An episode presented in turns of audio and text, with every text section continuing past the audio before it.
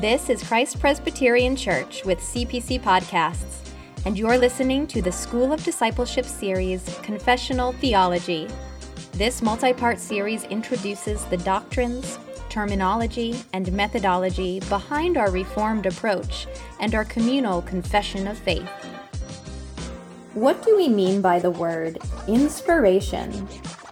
What do we mean when we say that the authors of the Bible were inspired?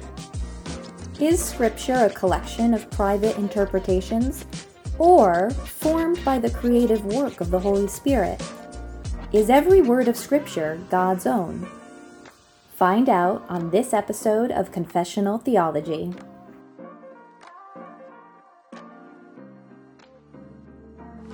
So, if uh, I did mention to you, it'd be helpful if you brought uh, a digital. Uh, did anybody do that? I hope you. We don't have any hard copies. Here's the handout that you should have uh, found. Hopefully, you found it. Um, so you know, there's a couple of uh, you know I've already quoted Dawkins and some other uh, other things here, um, but let me just read this quote from Benjamin Warfield, which is a nice little summary. There's certainly, certainly in the whole mass of confessional literature, no more nobly conceived or ab- ably wrought out statement of doctrine than this chapter. He's talking about Westminster. Placed at the head of the confession and laid at the foundation of their system of doctrine. If it be compared in its details with the teachings of Scripture, it will be found to be but the careful and well guarded statement of what is delivered by Scripture concerning itself. If it be tested in the cold light of scientific theology, it will commend itself as a reasoned statement, remarkable for the exactness of its definitions and the close connections of the parts. Now, all that to say that we um, we are going to turn now to our confession of faith, and. Um, but to do that, there's a couple scriptures I want you to have in your head. One, and again, we're looking at the nature of Scripture, sections one through five of the confession. Now, by the way, I hope that you had a chance to read your confession. Um, we're not going to always be reading all of it. That would take us close to half the time. But, um, but if you've read it, um, then you'll be familiar with it. But a couple of passages that we particularly are interested in when we talk about the nature of Scripture is 2 Timothy 3.16 and 2 Peter 1.19 and following. Could someone read one, one of those and somebody else? If you could read that for us. 2 Timothy 3.16, All Scripture is inspired by God and is useful for teaching, for reproof, for correction, for training in righteousness, so that everyone who belongs to God may be proficient, equipped for every good work.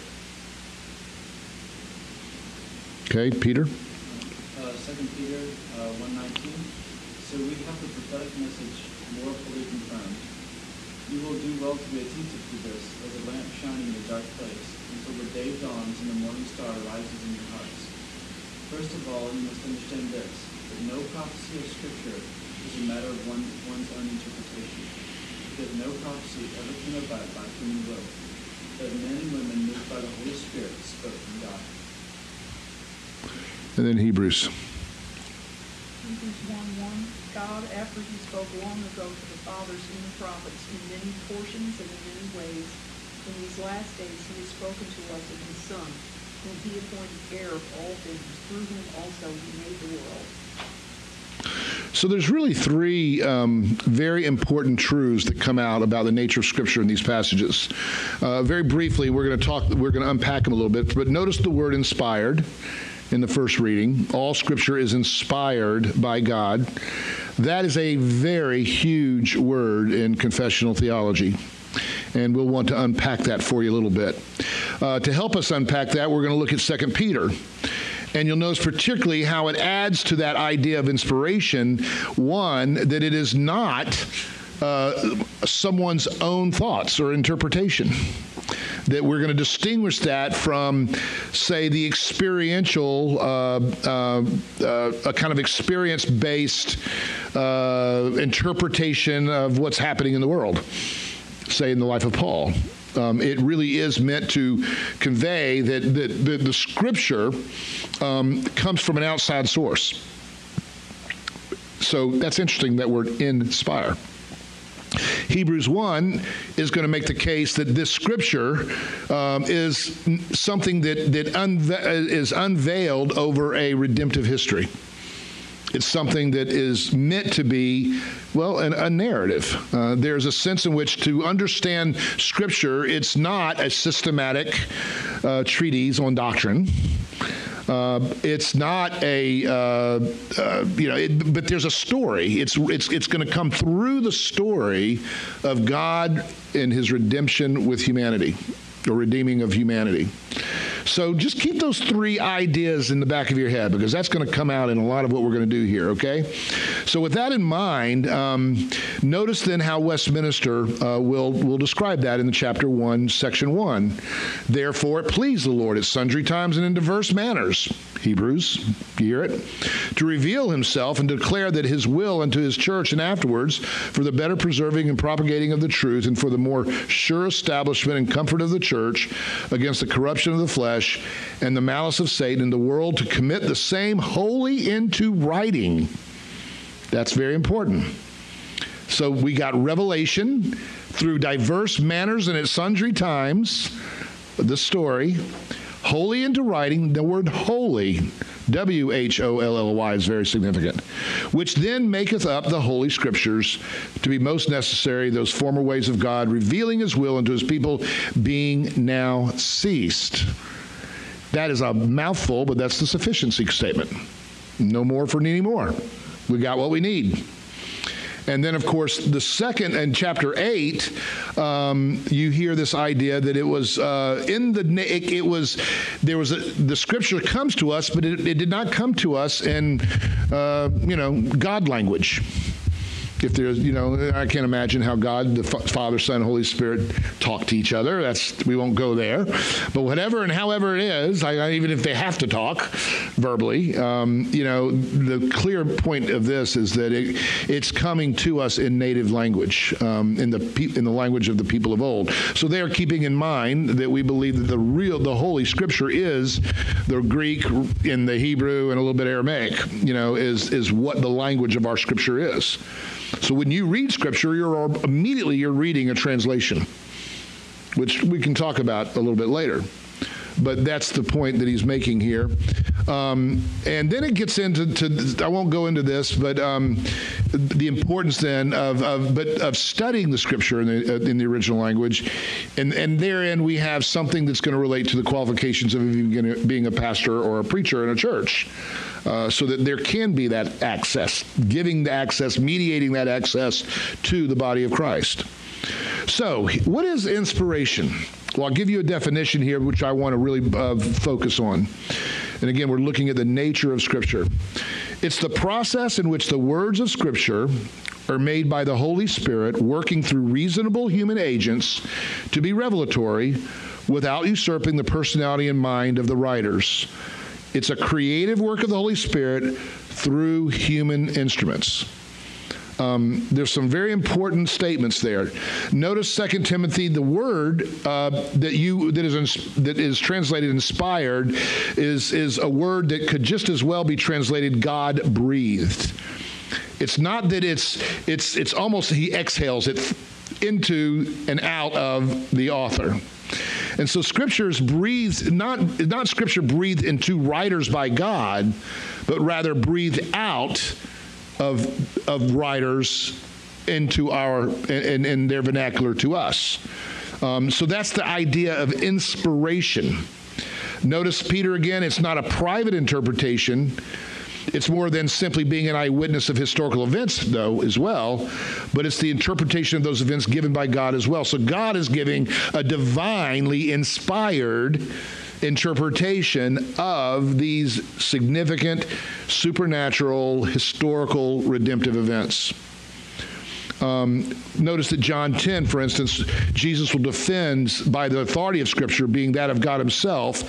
Scripture and God lay so close together in the minds of the writers of Scripture. They spoke of Scripture doing what only God can do, uh, the oracles of God. And you will see that's accredited to the Word of God is a divinity in itself um, you, you, know, the Word, you know, became flesh, but the Word is, is used there to describe God. And of course, we were introduced to the Word in John in chapter 1, where it is the Word.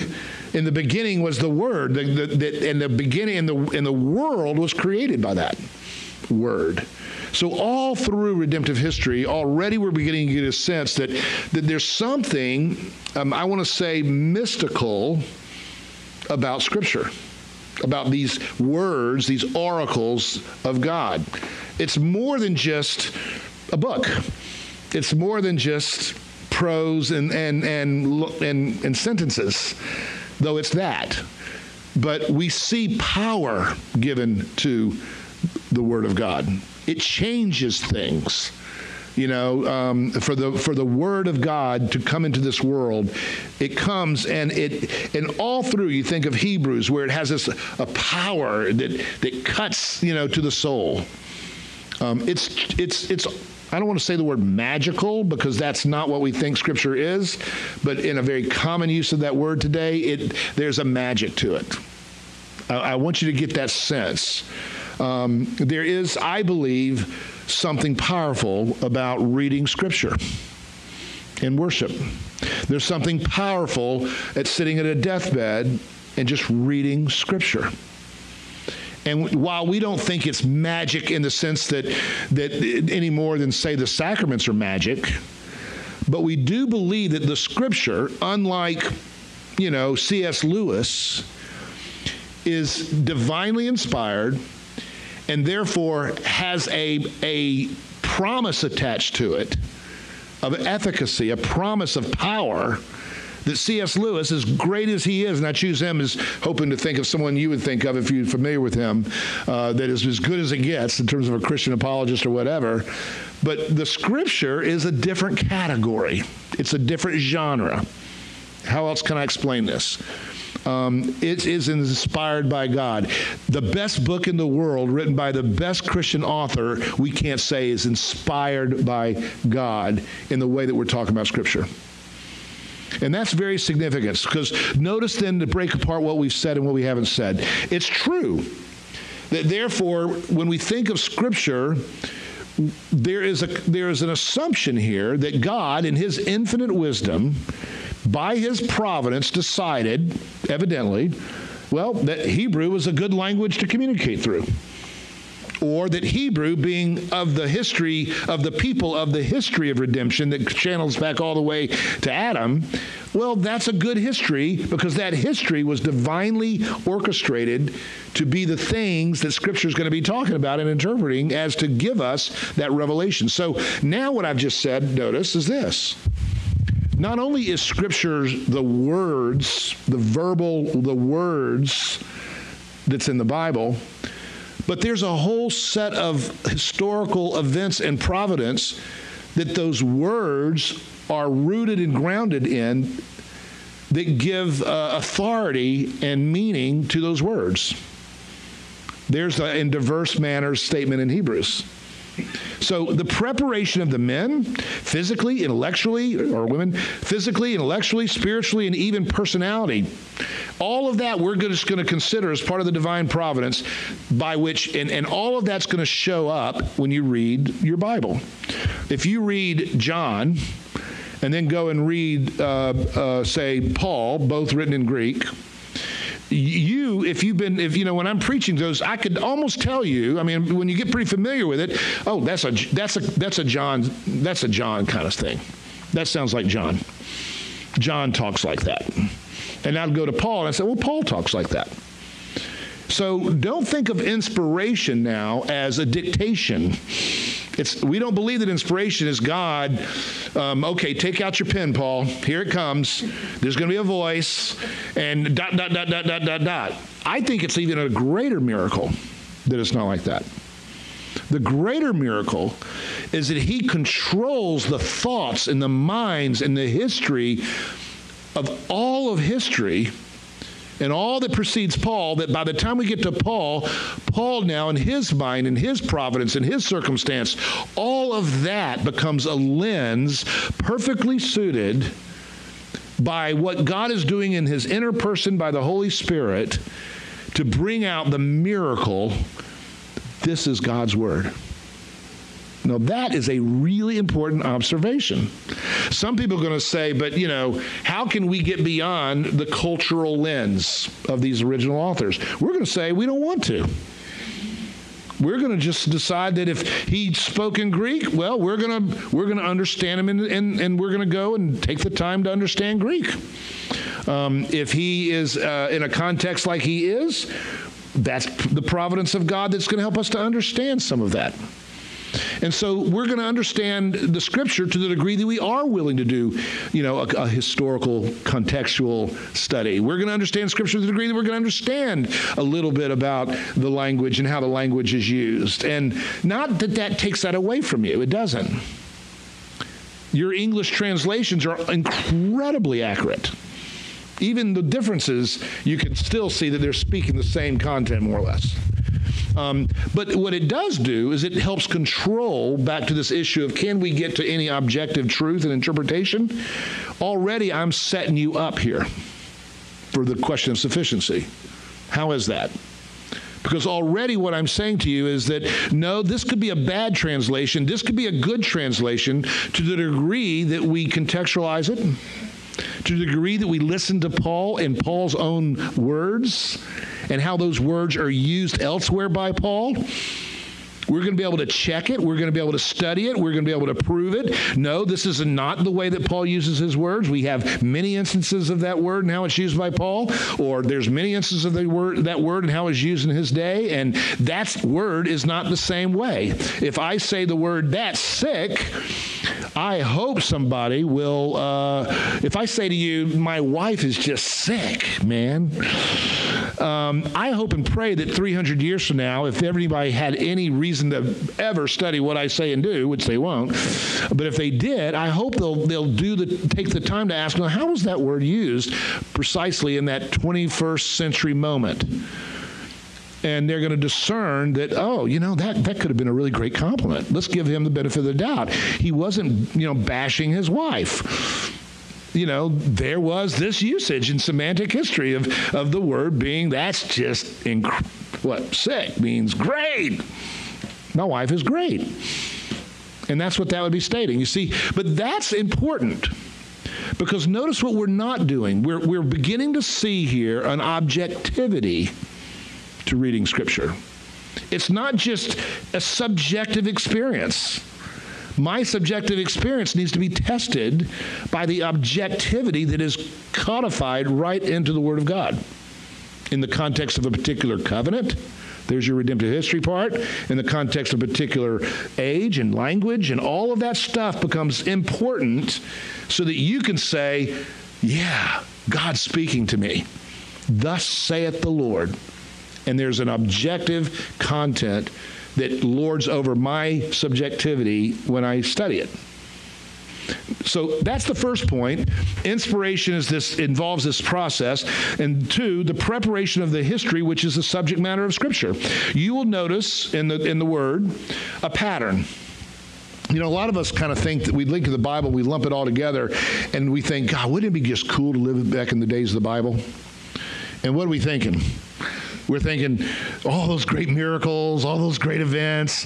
Well, you know, there was, uh, you know, there's a passage in Peter about the world that then was, speaking of the world bef- before Noah and the world that now is. And, and most people would, would understand that to say that the world before Noah was longer and greater than even the world since Noah, is what he's saying there's a lot of distance. There's a lot of gaps of supernatural redemptive activity. I mean, how much time goes from Adam even to Seth?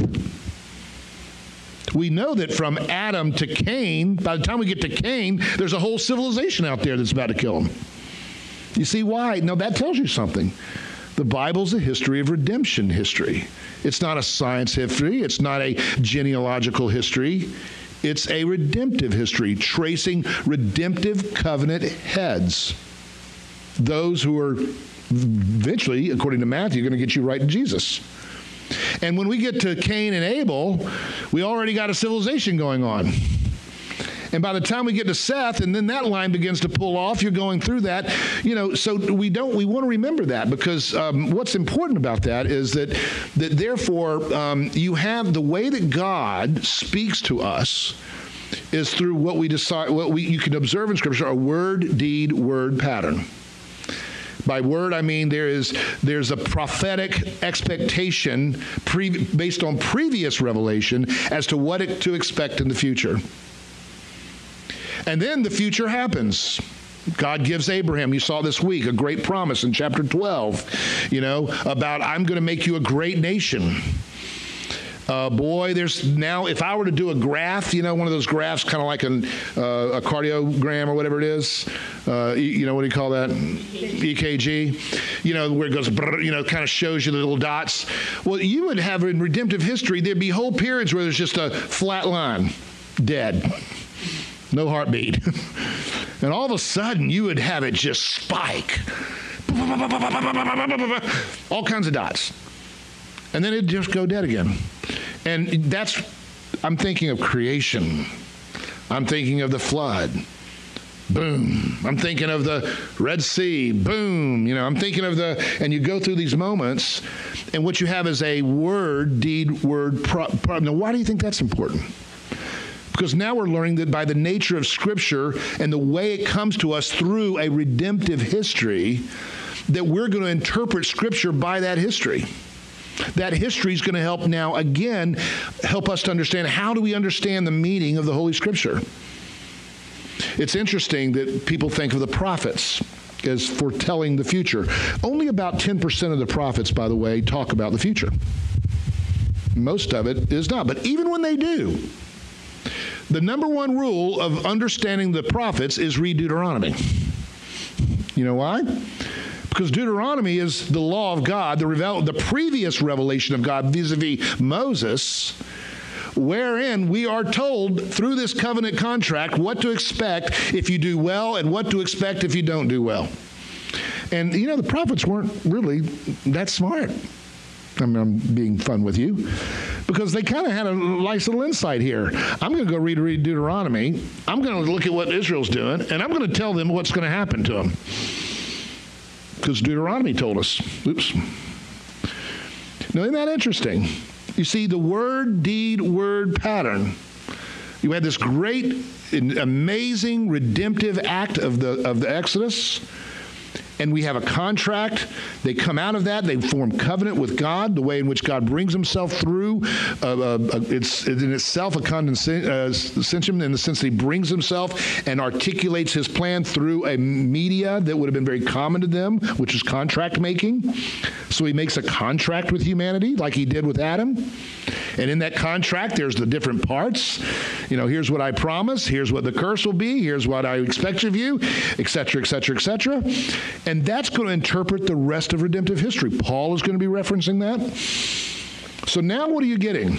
You're understanding that by the very nature of the scripture, the way in which it comes to us, both through the agency of human history, but also through the agency of a redemptive history, all we believe divinely planned and orchestrated by God, acting in, with, and through history, by the power of the Holy Spirit, it makes sense then that, that if you want to be filled with the Spirit, if you want to listen, if you want the Holy Spirit to, to, who wrote the Scripture? All in all, when you think of all this history and all this activity in Paul's life, let's say, if, if you're reading, uh, uh, say, Romans, well, who's, who gave us the Scripture? According to Peter, the Holy Spirit gave us Scripture. But when he says the Holy Spirit gave us Scripture, he doesn't mean now in your head what? He doesn't mean the Holy Spirit dictated to Paul words. He means the Holy Spirit who hovered over creation and made creation, who hovered over the Noah waters of the flood and made a great redemptive act there, the Holy Spirit who hovered over the Red Seas and made a great event there, and a Holy Spirit who providentially brought us to now a guy like Paul who had a Holy Spirit encounter with Jesus Christ and he was called into relationship with Christ, and a Holy Spirit who very carefully worked in Paul's heart and mind and, and ability even to understand the Holy Holy Scriptures that had come before him and the histories in a way that he could have an accurate, even infallible interpretation of what God is saying to us. That's the word inspiration. Now, does that change your view of Scripture a little bit? Um, so think about what this we've said. Scripture is a verbal. What that means is that we inspiration means the very words of the canonical text, not merely the writers or general concepts, are breathed out by the Holy Spirit. The words themselves, verbal inspiration. That's interesting because right now we hear this, of course, in the Kavanaugh thing, but we are certainly going to be textualists now. Now, I'm not speaking to the issue of how to interpret the Constitution. That's out of that's another category. I don't think the Constitution is breathed out by God, so that is not my field of. Don't don't try to think I'm getting into politics here. I'm not.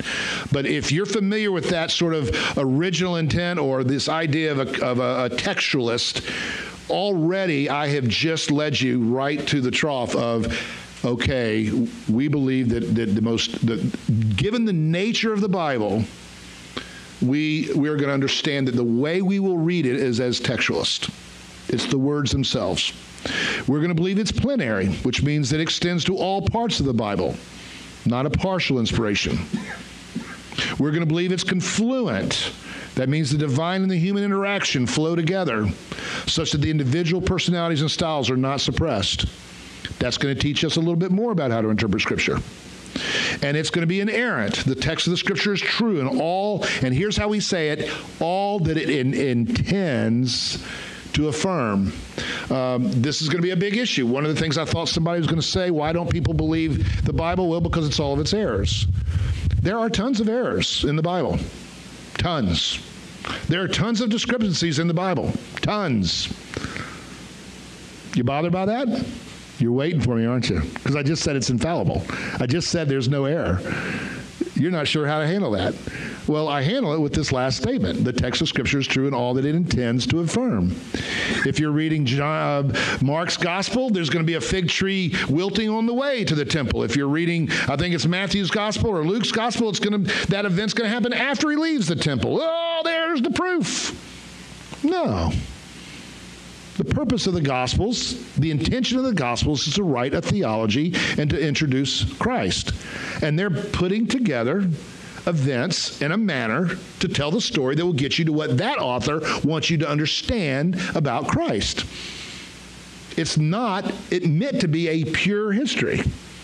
It's re, it's historically based but we're not going to impose a historian's criteria on the Bible because the purpose of the Bible is to, to reveal salvation to humanity in the person of Christ eventually. That's a different purpose. When you read creation, we're not going to impose upon the creation story modern science questions. It's not even envisioned in fact, most of Genesis, if you understand it in its context, is meant to, to refute a myth of creation um, and uses a lot of language from that, and particularly the dualism that was in that myth. So you're going to see creation set up, and we'll talk about when we get there very carefully by by Moses, I believe, in a manner that you will that you that the the uh, the idolatry that was circulating in that day will be exposed. And yet the purpose is not to tell you, you know, how exactly the world was created. There's, in my mind, you could be an evolutionist or not. You can't be a, an atheistic evolutionist. You can't be an evolutionist without there being a divinely provi- providentially guided evolution. But it's just not, it's not even conceived of in the Bible that it's talking to you about evolution. It's talking about salvation. And the beginning of the chapter of Genesis, chapter 1, is to tell you who God is. Well, let me tell you who God is. He's the King of kings and Lord of lords, if you understand Genesis 1, as he puts together the kingdoms and their rulers, and the kingdoms and their rulers, and the kingdoms and their rulers. And then there's this one king on the seventh day over all the rulers, over all the kingdoms. And we now know there is no dualism, there is nobody greater than this God. It's a theology of redemption. And so that's the point we're saying about inerrancy. Um, I'm going to give you a chance to do questions. I'm not going to go through this. Um, defense of inspiration of Scripture, blah, blah, blah, blah. Um, you can review this. How would you argue uh, for the Scripture from Scripture itself? Uh, this would be the kind of stuff that, that you could speak to the Dawkins quote and say, well, Dawkins, you know, you're using Scripture against itself. That's what his argument was doing here's another way to use Scripture to reaffirm itself, if you will. But of course, that sounds like a what a tautology or a uh, you know how how can Scripture defend itself sort of idea. Well, it doesn't have to. But I'm just giving you at least biblically, if you're already a Christian and you believe in God, you believe in Jesus Christ. Well, to see the way Jesus Christ uses Scripture and references it is going to be useful to you. To say, okay, I can believe in Scripture because Jesus did. And he used it that way. So that's kind of what I've got here defensive inspiration of Scripture here, case one, case two. Now, here's the thing I want to be careful. Um, so now we're moving closer to from the nature of Scripture to the function of Scripture and the way we use it. So the person, work, nature, Scripture's inspired by God. And we just went and unpacked all that vis a vis redemptive history. What that's going to mean is it's going to rule out a couple of views of, of, of how to read the Bible that don't affirm an inspiration perspective. Okay, and here's some of what they are, and I think you'll recognize them. I'm just putting labels on them, but they're, you know, I, I kind of hate labeling anything, but you got to. So let's just call the first one the liberal Protestant view. There, with this low view of, of inspiration, the biblical author is inspired the location of the word moves to the writer, original writer. The locus then moves from what has been written to what the author experienced. And so, therefore, the identity, you identify the experience of the author, and then a person can experience it him or herself. It's a kind of either a psychologizing of the author, or even original intent can go astray on this one an author that might have had an expectation. You could probably make the case that when the script, when the New Testament authors are writing about the, the, the last days, that they anticipated those last days being much shorter than probably if they were living today. They would, if they were to come back there. I, I was thinking maybe, you know, maybe even my lifetime, but if not, pretty shortly afterwards. Um, that's that's okay because I'm going to interpret the words that came through them, not their experience or hopes or dreams or expectations. That's not going to bother me. Even if I can say that's true, and I'm not sure it is, actually. But, but you see the difference. Or for, but here's where this would go. Um, look, we, have you seen a resurrection later? You, you haven't. You haven't. Have you? Have you all seen a resurrection? We all know that's stupid. Okay, we just all know that. De facto, let's rule that out. That just doesn't happen. So therefore, really what's happening is, is Paul had a major life experience a transformative experience. And, and, and the myth language common to that era is the language that Paul utilized to try to bring about to you. So, you know what? Let's go around the room. Have you had that experience yet? Have you been raised from the dead? Do you believe in resurrection? Oh, yes, Pastor, I believe in resurrection. Really? Tell me what happened, man. Oh, I was on a mountain, and, you know, off we go. I'd tell you about smoking hash when I was about ninth grade, is what I'd probably tell you about. I think somebody inserted some stuff in there that was not supposed to be in there, and that was the only time I ever had a, what I'd call a real trip, I guess you could say. Uh, well, that was my resurrection. Why not? I mean, that's what was being said in the 60s. They were religious experiences. You see a religious experience now. But liberal Protestant view, again, what you're doing is you're, and there's language I'm going to use here. There's a great book on this, but, but you're forming an analogy between my experience and the experience of the author. The scripture now becomes a window into the word. The word, the kerygma, the kernel of the word, of which is sitting in Paul and his experience. If I can use the scripture to get in touch with Paul, I have the Word of God. And I'm going to form an analogy between me and Paul, and there we have it. Okay? That's, that's one view. Now, another view, reader response, or sometimes called neo Orthodox view, it's not Paul that's inspired. It's not the words, the verbal inspiration, the scripture words itself that are inspired or breathed out. It's me when I read scripture that is inspired.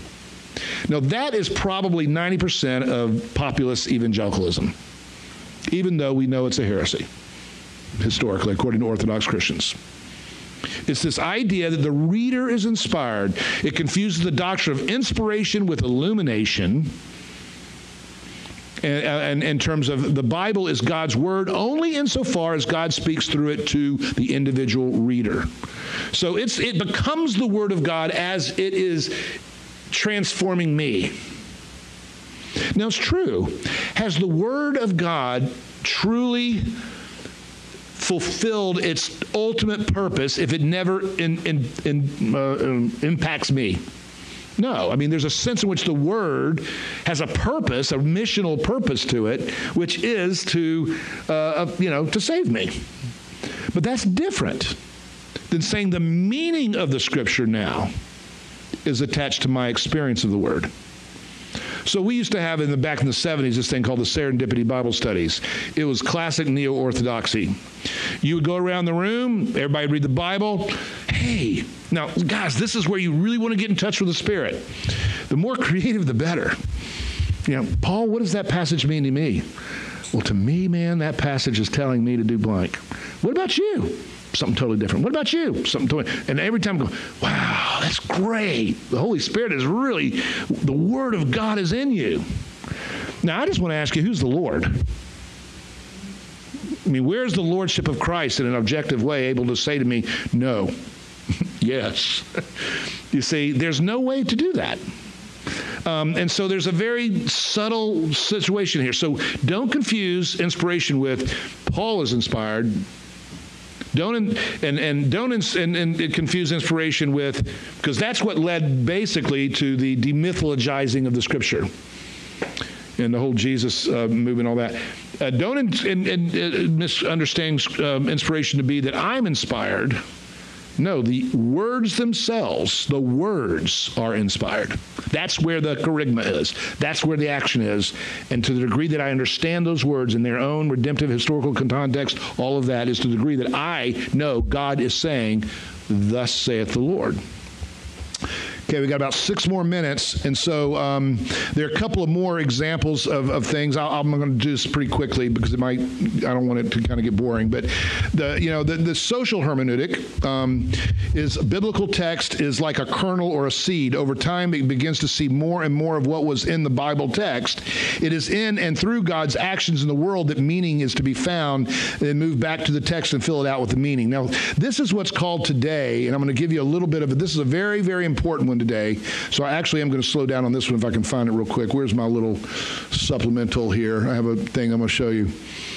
This is this is going to get us to. Um, I'll make this bigger for you. I promise.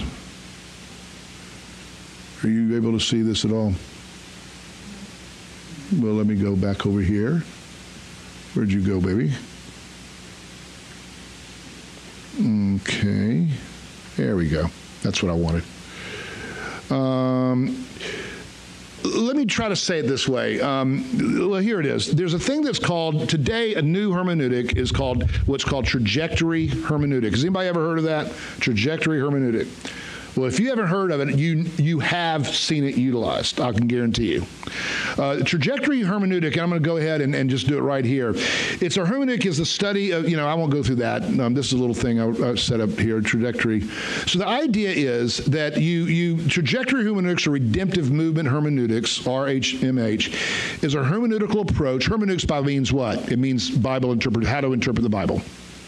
So this is a process. This is a method of Bible interpretation. Uh, a hermeneutic approach is to seek to locate a topic within the text, follow its trajectory through Scripture to see how God was slowly working to redeem that topic and move the world towards a better standard. Once the trajectory is identified, it is then extrapolated into the present day world to see how we would view the same topic today. So let me give you an example. Uh, inclusion we certainly can see that we moved from a very small little clan to a larger clan, but the vision of this being a multinational movement. We see how uh, the scripture uh, clarifies even the role of women, their relationship to the redemptive covenant. So by the time you get to the new covenant, we see women are much more empowered, say, than they were in the Old Testament. We see slavery issues in the Old Testament being clarified in the New Testament. Now, what are we seeing here? We're seeing a trajectory of, of um, inclusiveness. That's, and we're going to say, we're going to pick up now with that trajectory, and let's now fast forward to 21st century. Where does there need to be inclusiveness today? Now, this is the primary argument that will argue for um, gay uh, lesbian marriage. It's the idea, and people who are Christians, and they can be for real Christians, but who understand the scripture and, and but what did you just do? You basically are saying redemptive history continues. Now, what I'm going to say is yes, redemptive history continues, but not revelatory redemptive history. In other words, we see in Scripture, and we're going to look at that in a minute, that, that the history that was intended to inform us, to reveal to us God's will for our lives, is those histories supernaturally wherein they are interpreted by those authors that were given by God to interpret those. And once they are interpreted, it's done. And so what you have here is, is uh, a hermeneutic or redemptive movement hermeneutic to see the subject from the point of view of the original recipients. The subject is then traced through a progressive trajectory through history, and finally the subject's trajectory is assumed to continue beyond the New Testament to affect issues in our world today that never could have been envisioned by the, by the New Testament authors. And there are many other such instances of how that would be used and it's a trajectory. Now, on the one hand, that tells you just as a social commentary that that um, look, Christians can differ even about things that we hold very dear. Um, you, I, you know, this is a bad hermeneutic you can perhaps be born again, saved by grace through faith alone in Jesus Christ, but have a very bad hermeneutic or understanding of how to interpret the scripture, in my humble opinion. So I want to say that not to condemn, but well, well certainly I, I, reject this hermeneutic, but we don't have to then go the whole mile and make them, you know, and say, hold it now. This is a person that could still be a Christian, and we need to be a little more gracious, like when we talk about this. I mean, but wouldn't that change the way you interact with someone if they say, I'm a Christian and I believe in gay marriage?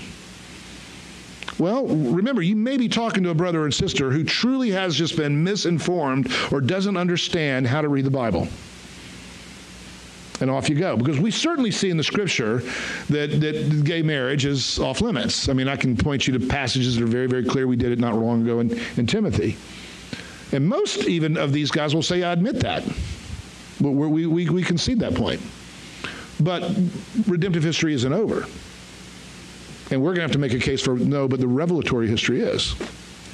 This gets you to another topic, which we're going to go back to in a minute. But what do you believe about prophesying? Do you believe in prophesying today? What is prophesying? Do you believe in the supernatural activity of God? 1 Timothy 2, and what you have heard from me through many witnesses. Well, hold on, I don't want to read that. I want to read this one first. Uh, where is it? I'm sorry.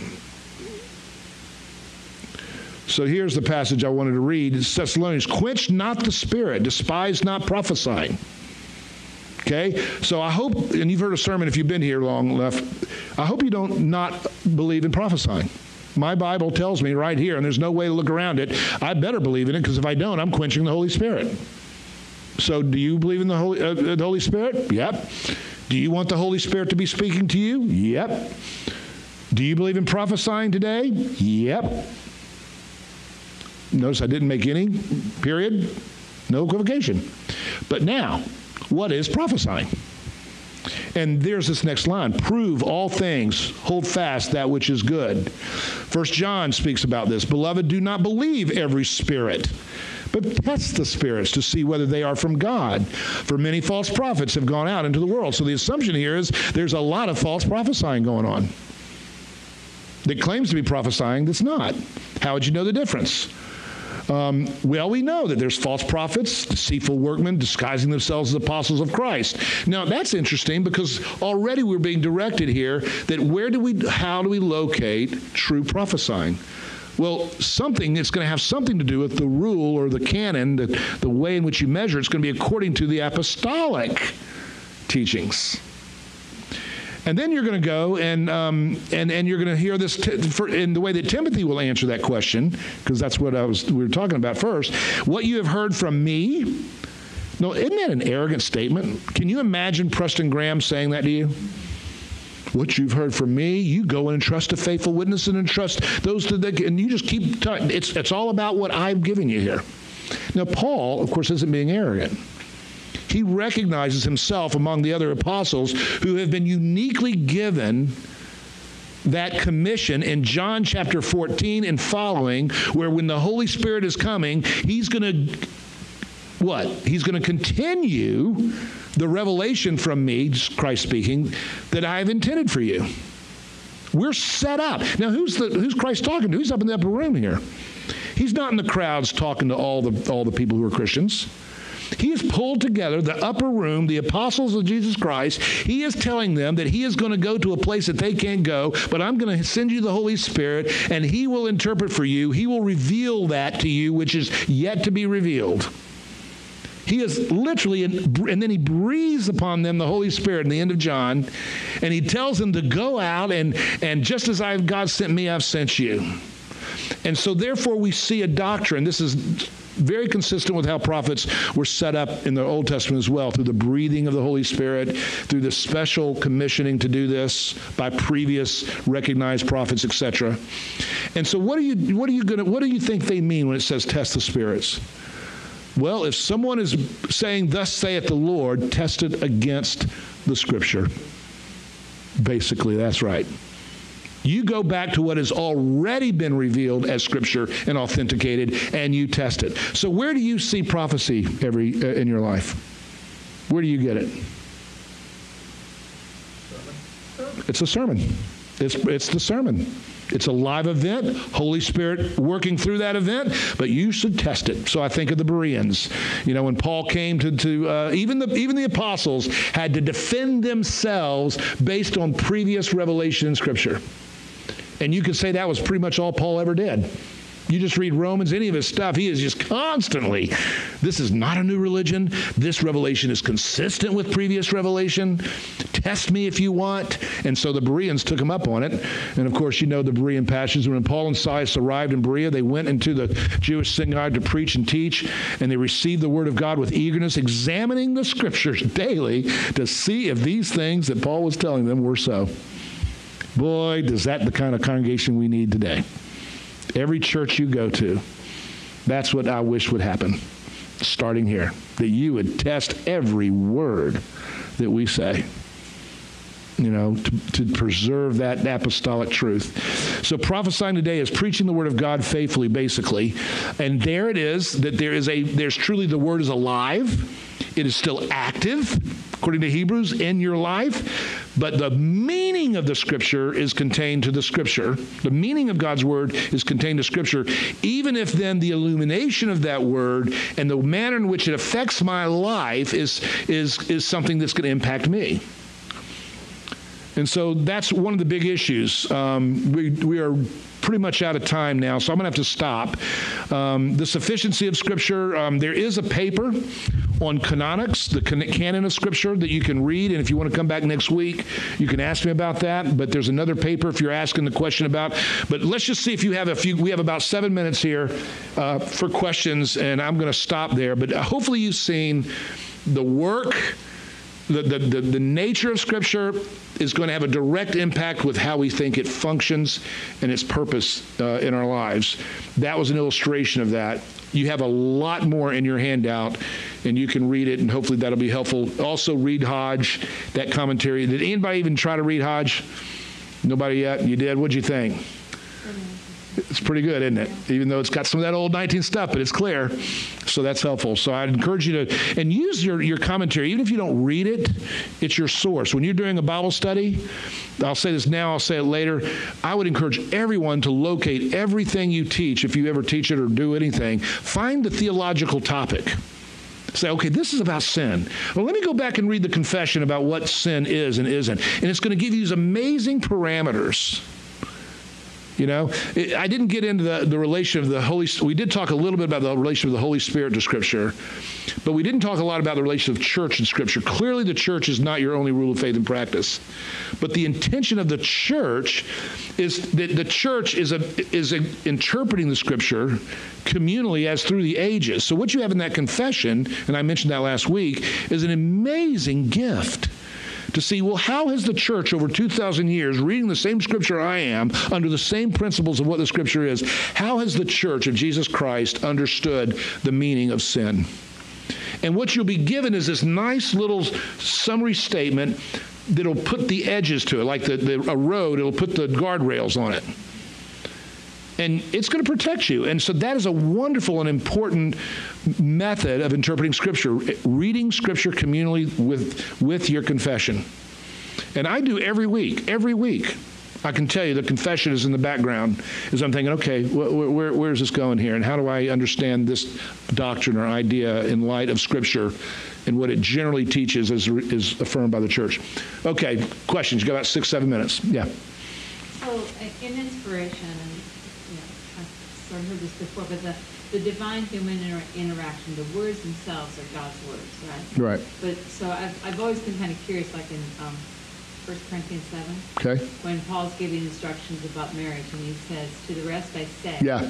I, not the Lord, Yeah. that if I'm, any brother has a wife, then what? Yeah. That's in a couple places. Yeah. Yeah. So is that is that So- moment is that is that Paul saying this isn't scripture? Yeah, that's what I've always. Yeah. Yes and no. Okay. The admonishment is not thus saith the Lord to uh, as a what he's basically saying is this is not a law of God. What I'm about to say is not a binding law. It's it's but it is scripture. Yes, it's scripture. What even that verse um, and even what, what that verse is about, I think, is that he, he what preferred that many marry, or I can't remember the exact. That his brother doesn't leave his wife if, if she's an unbeliever, Well, that part's good, but well, I think what, what he's he's talking. He's saying, the rest is saying, I'm not the Lord, that if my, any brother has a wife who's an unbeliever and she consents to live with him, you should not divorce her. Right. And that's the I'm not the Lord part. Okay. I, I thought that point was not to be married somewhere. Did you not? Well, there's, there's others, yeah, I think Yeah. goes on with another one. Well, here's the point I'm, I'm trying to say is that um, when when you let me try to say this quickly, but um, you'll certainly find things like that in Scripture. That's not uncommon. Where where Paul or in a narrative, we have all kinds of cases where it's part of Scripture. It is the Word of God, but interpret it the way the Word of God wants you to interpret it. So he's telling you how to interpret what he's saying in effect. He's saying now, in this instance, you know, I'm I'm saying to you that that blank, but this is not an, a, a universal rule. This is what I see in your situation for you, in the, in the Corinthian context. You see the difference? So another passage which would make it a little easier is is some- something effective. I'd prefer you not marry. I can't remember. Now, it's a concession, not a command. I said this, I wish that all were as I am. Yes, that's yeah. Single. And so, what is he saying? He's not saying you're more spiritual to be single. What he is saying, though, is that, that being single is a calling and, a, and, a, and it's being affirmed as something that, that people can aspire to. It, it really is part of what establishes the idea of celibacy as a sacred calling, that language. But it's not a calling for everyone. You see, I'm just going to interpret that the way it comes to me and say, okay, it's so I'm not. If someone comes to me, you're more spiritual to be celibate than to be married. I'm going to say that's not what Paul says there. He makes it very clear that this was a calling for him, but he's not imposing that on anybody else. Doesn't he also say, in view of your present troubles? Yeah, So he could see persecution and thought, yeah. Part of that really is that. burdened because of Yeah. actually married or something. Yeah, there's all kinds of stuff there, but but you see what I'm saying. So that's a great question, though. But I love that because um, there is a sense in which even in a sermon, um, we want to distinguish that which is being you know proclaimed as "Thus saith the Lord" versus that which is you know. And I try to even do that. I'm usually, you know, people have critiqued me because I don't give enough application, but part of it is because I'm afraid it will be confused with "Thus saith the Lord." But on the other hand, there's there does need to be, and so I'm learning more and more to try to let's give more application. But I'm going to try to couch it a little bit and say, here's a way you could do this. Here's a way you could do this. Here's a way you could do it. Versus, you know, therefore do this. Um, I other questions? Yeah. I, I was just wondering, um, placing this uh, doctrine of scripture with the context of like, especially the privacy last week, whether we can have any like distinguishing features between like perspi- uh, perspicuity and a religious experience essentially. So we talk about like there's certain things which are objective, but of course, Yeah. like you can have fantastic biblical scholars who aren't Christians and use the purpose of the text, and essentially they're actually we are kind of like experiential like Christians to we claim that like you, you read the Bible, which itself can only be enabled by the Spirit. So. Okay, I'm not positive. I heard a couple of questions there, and I'm not sure positive which one was the right question. But um, so you, you mentioned perspicuity. So for everybody else, uh, we, what we mean by that is clarity. It's it's that that there's a passage in our in, in our confession says that the perspicuity scripture. There's a there's a passage in in the uh, Westminster that speaks to the perspicuity, and what they're talking about there is that what it is that we need to believe is clear enough to all people if they will read it. In other words, it's not saying it, our, our scripture will, our, I'm sorry, our Westminster will concede that not all scripture is equally easy to understand. And of course, even Peter says, you know, Paul's really hard to understand. But what we need unto salvation, all things related to matters of salvation, is clear enough. And um, and so there is a sense in which that kind of gives you encouragement on, on, on one hand, but also a challenge on the other. And I'm, I'm, I, know this, I don't think this is your question, but just a little side. It tells you that that look on the one hand, um, if you're the type of person that says I'm afraid to even read my Bible because I don't know if I'm going to get under, I'm going to understand it, I'm going to say bahuki, read it all the time because you will get a lot of good, right stuff from it. It's all it's not that hard. It really isn't that hard to understand. Your English translations are very, very, very good, very, very, very faithful. You know, you're going to get a, a, a really good reading of the scripture if you'll just read it. So read it. But don't try to be an expert. Don't try to dig deep on your own um, and, and answer sort of the high level questions that, that can come out of that. That's where you want to read it with your church. And hopefully your church is reading it with the church. And hopefully there are those who, who are capable of, of going into its original language, going into its, its history, and, and who've made a living studying it that can maybe help you even more understand it. But at the end of the day, there is no infallible reader of the Bible. We all know that. Only the scripture is infallible. We didn't get to some of the good stuff there. But to your point, I'm not sure. I think what I'm hearing is, is could you be a non Christian and understand the Bible? And I'm going to say, yeah um, you can understand it uh, if you understand, in terms of you could say, this is what Paul is saying in terms of the linguistic sense of it or the historical observation of it or whatever it is. Um, yeah, I mean, uh, you know, uh, there's a very famous, Bultmann is a very famous interpreter of the scriptures, a New Testament scholar who was not a believer, um, but he, he, you know, I, I would consider some of his observations and what he observes. But at the end of the day, does he really but has the word, that part that's the mystical mind of God in the soul of man, humanity, has that is has he understood the word? No. Not until he's saved. Because we know all scriptures inspired God, profitable for, you know, basically ultimately for salvation.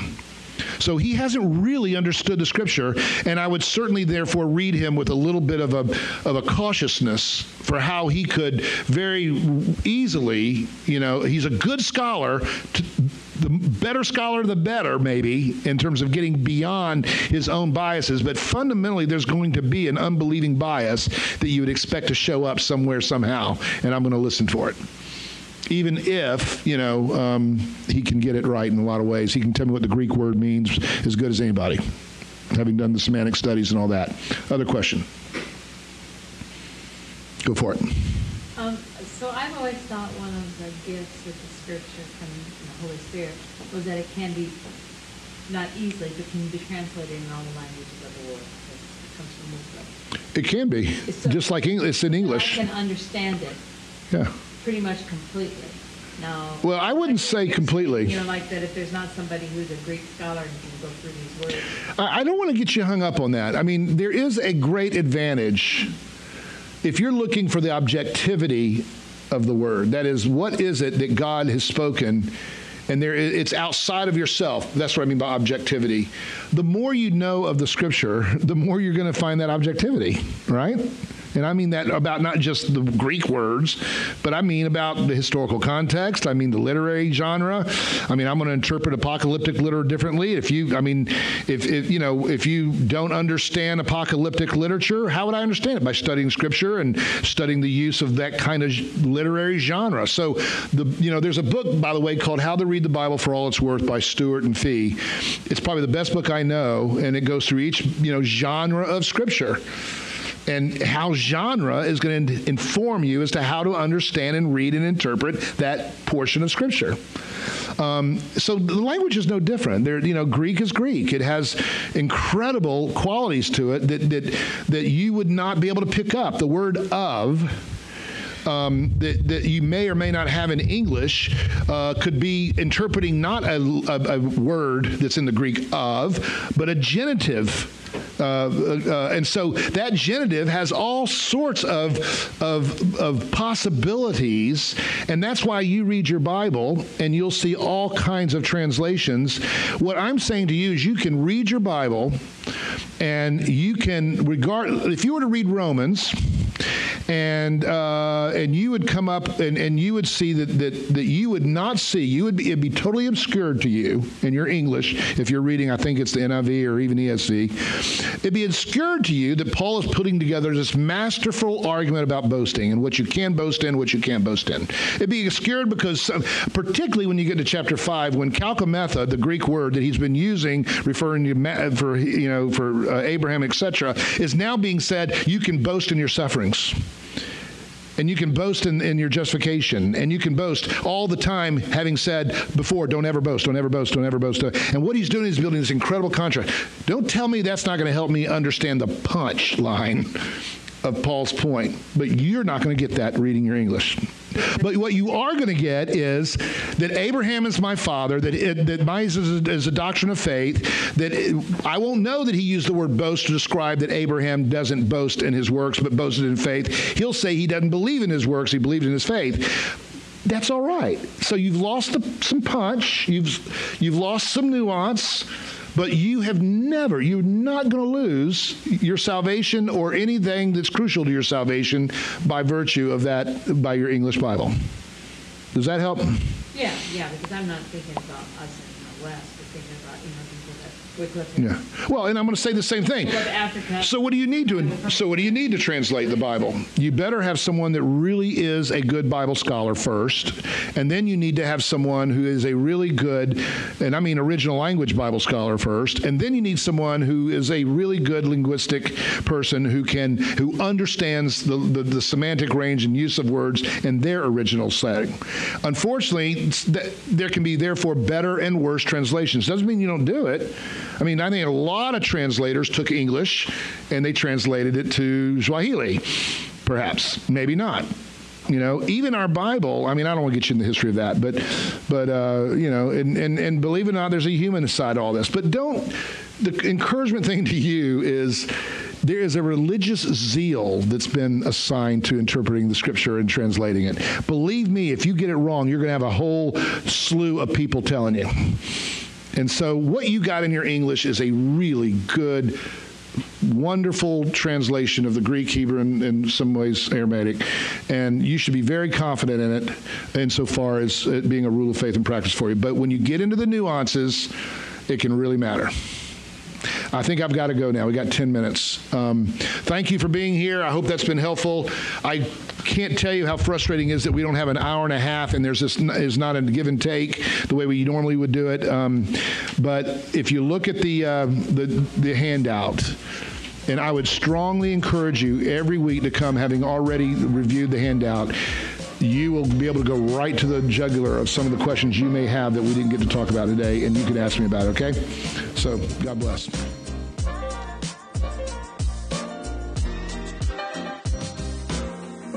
Thanks for listening to the School of Discipleship. We hope you enjoyed this episode. Be sure to subscribe to CPC Podcasts on Apple Podcasts, Spotify, or wherever you listen.